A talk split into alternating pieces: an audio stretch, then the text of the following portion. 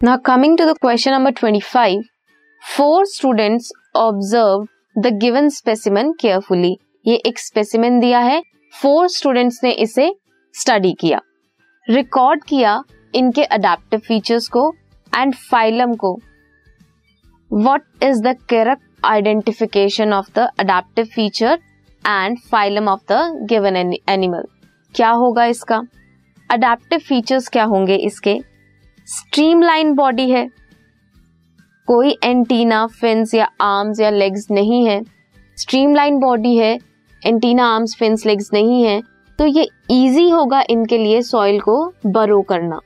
सो ये अर्थवॉर्म की तरह फीचर शो करते हैं। साथ ही साथ यहाँ पे एनुलस रिंग्स प्रेजेंट है इनकी बॉडी में। मींस सेगमेंटेशन है। सेगमेंटेशन किसका कैरेक्टरिस्टिक फीचर्स है? एनालेड्स और एनालिडा का। तो फाइलम क्या है? एनालिडा है। Because of the presence of annulus ring या फिर सेगमेंटेशन जो प्रेजेंट है इसकी बॉडी में।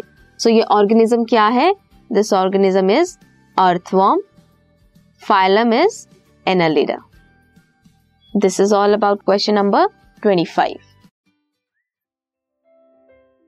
this podcast is brought you by hub hopper Shiksha Abhiyan अगर आपको ये पॉडकास्ट पसंद आया तो प्लीज़ लाइक शेयर और सब्सक्राइब करें और वीडियो क्लासेस के लिए शिक्षा अभियान के यूट्यूब चैनल पर जाएँ।